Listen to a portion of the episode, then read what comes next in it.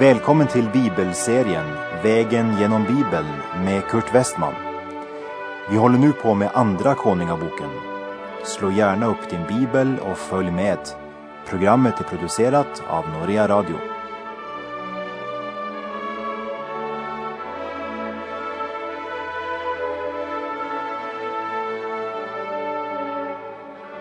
Vi har kommit till kapitel 22 i Andra Kungabok.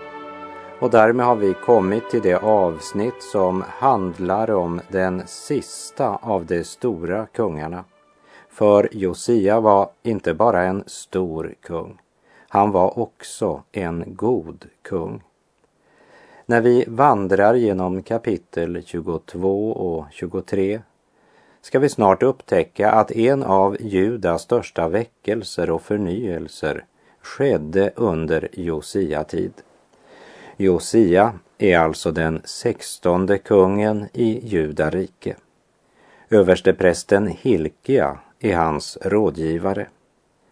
Och det är väl en av orsakerna till att Josia under sitt åttonde regeringsår började söka Herren, sin fader Davids Gud.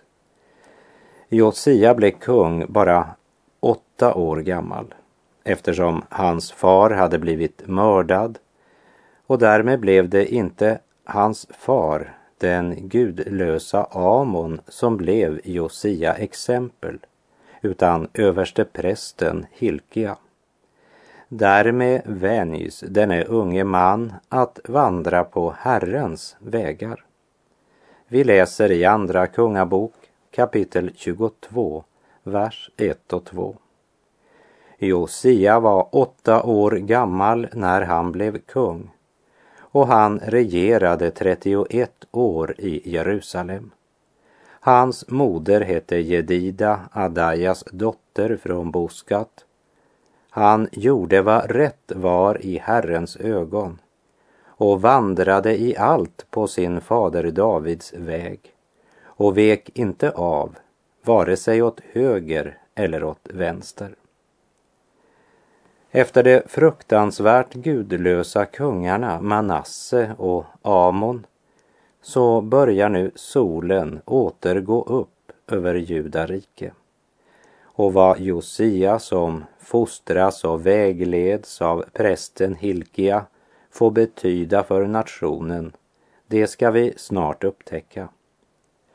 Och jag tror att det enda som idag kan rädda vår nation, det är en väckelse. Det är korruption och skandaler på alla nivåer i regering och i organisationsliv. Omoral och laglöshet. Narkotika, alkohol och sex. Brutala bilder, barnpornografi, missbruk av barn som dominerar nyhetsbilden. Vi sjunker allt djupare och själen blir kall och tom. Och tomheten följs av ångest och meningslöshet och inte minst hopplöshet. Och när kyrkan inte vågar vara kyrka längre utan reducerar synden och skulden till bara en känsla så kan den inte heller befria någon från syndens makt. Kyrkans uppgift är att förkunna sanningen, att människan är skapad till Guds avbild och till att leva i gemenskap med skaparen. Och människan ska ju till sist möta Gud och avlägga räkenskap för alla sina handlingar. Gud kommer att hålla människan ansvarig. Och brott mot Guds bud är synd och Gud dömer synden. Det första som kristna måste inse är att väckelse är något personligt och individuellt. Väckelse börjar aldrig med massan. Med Josia så fick Juda efterhand en ledare som gjorde det som var rätt i Herrens ögon. Väckelsen började med honom. Vi läser vers 3 och 4. I sitt artonde regeringsår sände kung Josia sekreteraren Safan, son till Asalja med Sullams son, iväg till Herrens hus och sade Gå upp till översteprästen Hilkia och befall honom att göra i ordning de pengar som har influtit till Herrens hus sedan de har blivit insamlade från folket av dem som håller vakt vid tröskeln. Först måste vi alltså inse att väckelse är något individuellt. Det börjar med mig. Och låt oss nu se på det andra steget. Det andra Josia gör är att reparera templet. Det är tydligt att templet inte fungerade som tempel när Josia kom till makten, men var ett lagerhus, ett centrum för underhållning och tidsfördriv och allt annat som tilltalade människans lust. Men nu ger Josia order om vad som ska göras, vers 5 och 6 och han ska överlämna dem åt de män som förrättar arbete som tillsyningsmän vid Herrens hus. Och dessa ska ge dem åt de män som arbetar vid Herrens hus för att sätta i stånd vad som är förfallet på huset, nämligen åt timmermännen, byggnadsarbetarna och murare. Likaså för att köpa in trävirke och huggen sten för att sätta huset i stånd. Han ger klar besked om vem som har ansvar för vad. För nu ska Herrens hus sättas i sitt rätta skick. Det hjälper inte med glittrande byggverk och fantastiska lokaler om det inte är Guds ord och Guds helige ande som är församlingens centrum. Församlingslokalen skulle vara platsen där friden, glädjen och gemenskapen styrkte och utrustade medlemmarna till levande vittnen i vardagen, till salt och ljus. Vi behöver komma bort ifrån all den här sötsoppan som så ofta serveras. För hur sött och gott det än kan smaka i ögonblicket så lägger den sig som sirap på åhörarna och sockret blir hårt som sten när det styvnar till. Låt underhållningstemplen och politikerna syssla med sådant. Vår kallelse är att sätta i stånd templet från insidan. Och i Första Korinterbrevet 3, vers 16 och 17 skriver Paulus. Vet ni inte att ni är ett Guds tempel och att Guds ande bor i er. Om någon fördärvar Guds tempel skall Gud fördärva honom. Ty Guds tempel är heligt och det templet är ni. Låt oss börja vid vårt eget hjärta och därefter arbeta för en förnyelse av församlingen inifrån så ska det nog ordna sig med fasaden och det yttre. Det vi behöver idag är inte bättre fasader eller nya metoder, men omvändelse och förnyelse i vårt förhållande till Herren. Församlingen måste sättas i stånd inifrån.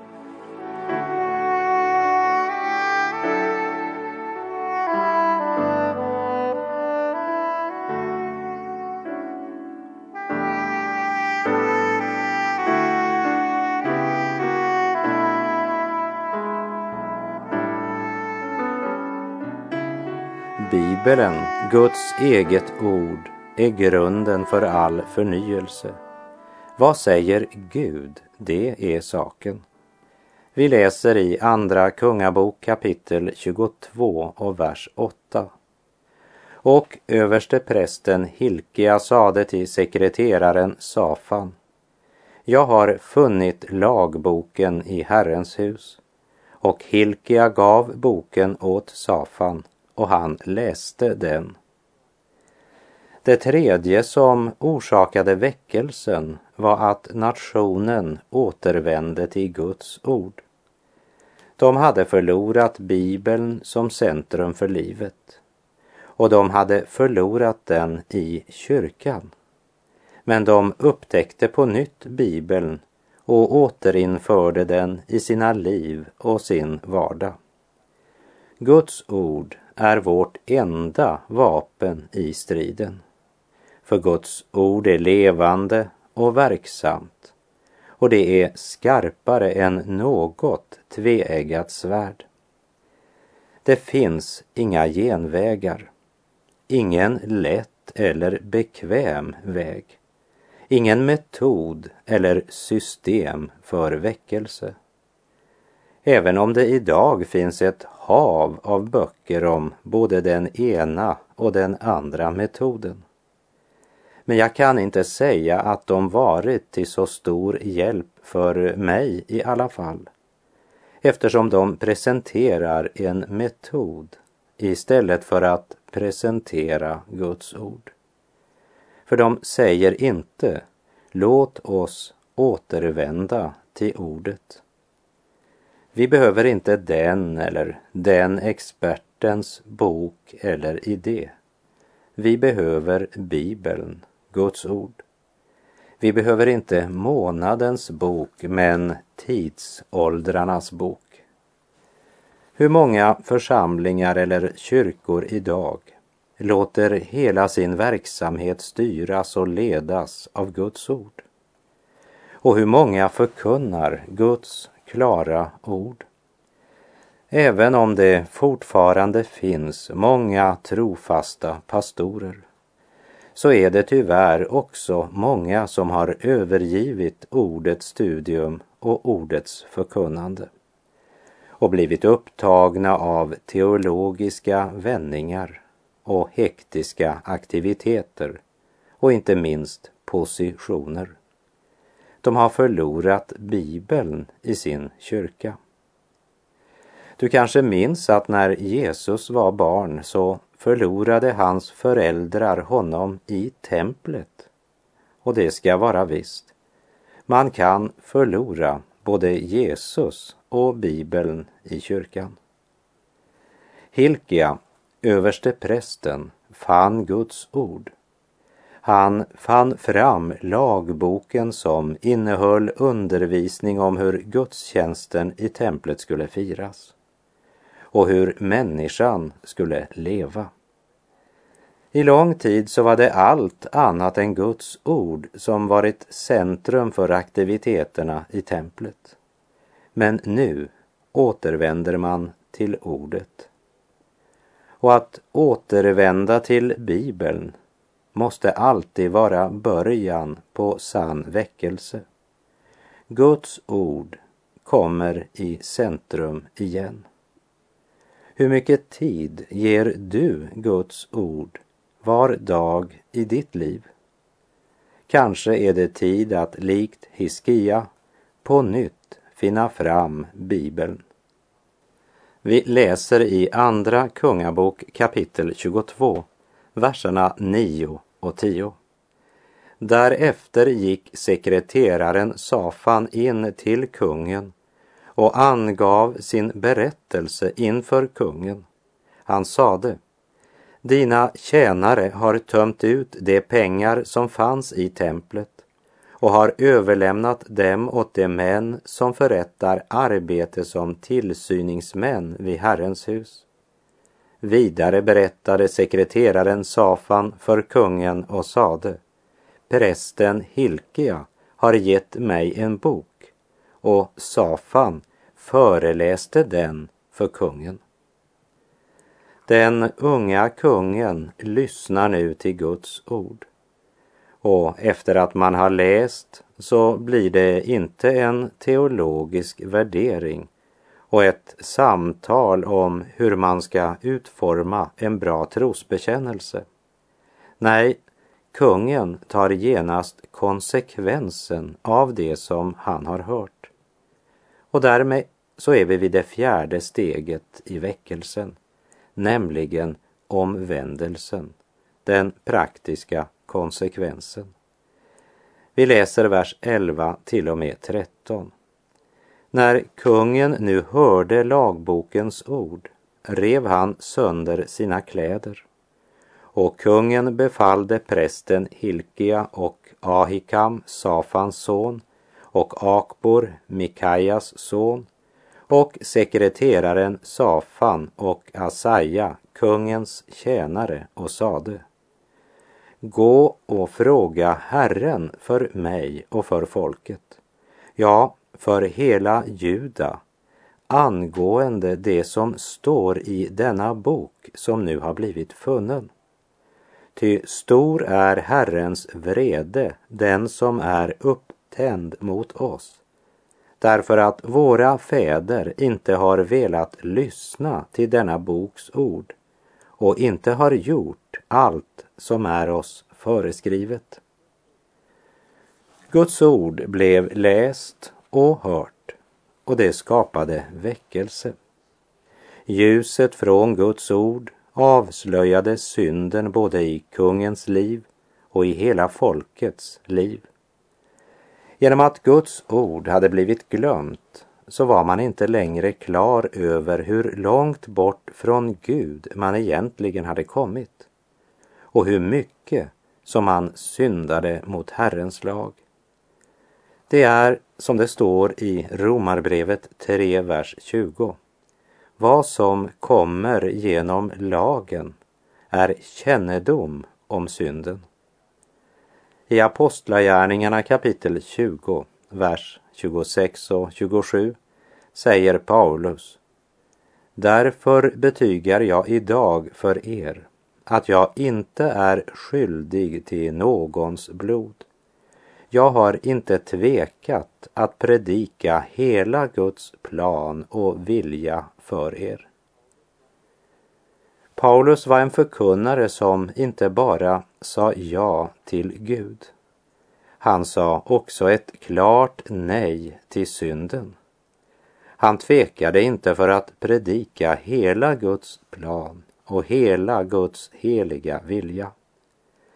Predikan ska tjäna till att öppna människans ögon så att hon kan vända sig från mörkret och till ljuset, från Satans makt och till Gud. Så att de kan få syndernas förlåtelse och en evig arv tillsammans med alla ljusets barn. Ordet avslöjar synden i våra liv, väcker ånger och visar oss att vår otro är själva huvudsynden. En ödmjuk, brinnande och även frimodig gudsman stod en gång inför ledarna i sin församling och sa vad vår församling verkligen behöver är ledare som knäböjer inför Gud och omvänder sig till honom. Vet du vad de gjorde? De gjorde sig kvitt honom. Man eh, ville inte ha honom där. Han störde alla de många aktiviteterna. Och om vi verkligen ville bli stilla inför Gud och Guds ord. Det skulle leda till dom över synden i vårt liv. Det skulle föra till gråt och för att använda bilden från vers 11, sönderrivna kläder, det vill säga verklig och djup ånger och till en verklig väckelse.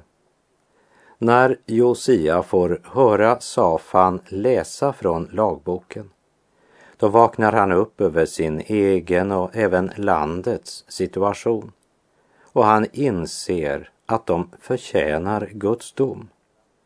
Och så sänder han Hilkia för att fråga Herren. Men det var tydligen också någon i templet som ville ha ett svar. Och han sänder prästen till profetissan Hulda för att få hennes svar. Men kungen ville söka svar hos Herren. Och då går fem stycken, det är prästen Hilkia och Ahikam, Akbor, Safan och Asaja till profetissan Hulda som bodde i Jerusalem i nya staden och talar med henne. Och låt oss lägga märke till att Herren ger två svar. Ett till dem som ville söka Hulda, profetissan, och ett svar till kung Josia som sökte Herren. Som du ska se när vi läser vidare verserna 15 till 20. Då sade hon till dem, så säger Herren, Israels Gud. Säg till den man som har sänt er till mig, så säger Herren. Se över denna plats och över dess invånare skall jag låta olycka komma. Allt vad som står i den bok som Judas kung har läst. Detta därför att de har övergett mig och tänt offereld åt andra gudar och så förtörnat mig med sina händers verk. Min vrede skall upptändas mot denna plats och skall inte bli utsläckt. Men till Judas kung som har sänt er för att fråga Herren, till honom ska ni säga så. Så säger Herren, Israels Gud angående det ord som du har hört. Eftersom ditt hjärta blev bevekt och du ödmjukade dig inför Herren när du hörde vad jag talat mot denna plats och mot dess invånare, nämligen att det ska bli ett föremål för häpnad och ett exempel som man nämner när man förbannar och eftersom du rev sönder dina kläder och grät inför mig, därför har jag också hört dig, säger Herren.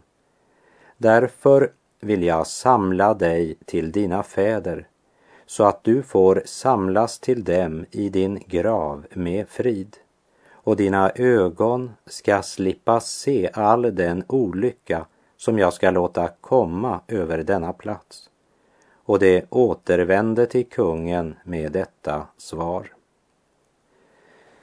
Josia fromhet, den var sann och äkta. Det var inte bara en fasad. Och Gud han känner varje hjärta. Josia hjärta blev gripet och han ödmjukade sig inför Gud och även inför människor. För när Josia rev sönder sina kläder så blev det känt för alla. Stoltheten smälte inför ljuset från Guds ord och Josia ödmjukade sig och Gud hörde hans bön. Och Josia gör allt han kan för att utrota avgudarna. Han rustar upp templet som höll på att förfalla och han sörjer för att gudstjänsten i templet blev hållen efter Herrens lag och inte efter människans tankar och vilja. Men folkets bättring, den var bara ytlig och framtvungen och därför blev Jerusalem och Juda tvungna att skörda vad de hade sått och fortfarande sådde. Därför får också Josia endast det löftet från Gud att domen över Jerusalem ska inte komma i hans tid därför att han ödmjukade sig inför Herren. Allt det här, det säger oss att fasaden är inte så viktig. Det är hjärtat det gäller och att Guds ord är avgörande. Och kung Josia rev sönder sina kläder så att andra såg det. Han ödmjukade sig inför Gud. Och när Safan läste Guds ord för honom så blev något nytt väckt i hans hjärta. Och Josia, kungen, han ville hellre tappa masken än förlora hjärtat. Och med det så får jag säga tack för den här gången. På återhörande om du vill. Herren vare med dig. Må hans välsignelse vila över dig. Gud är god.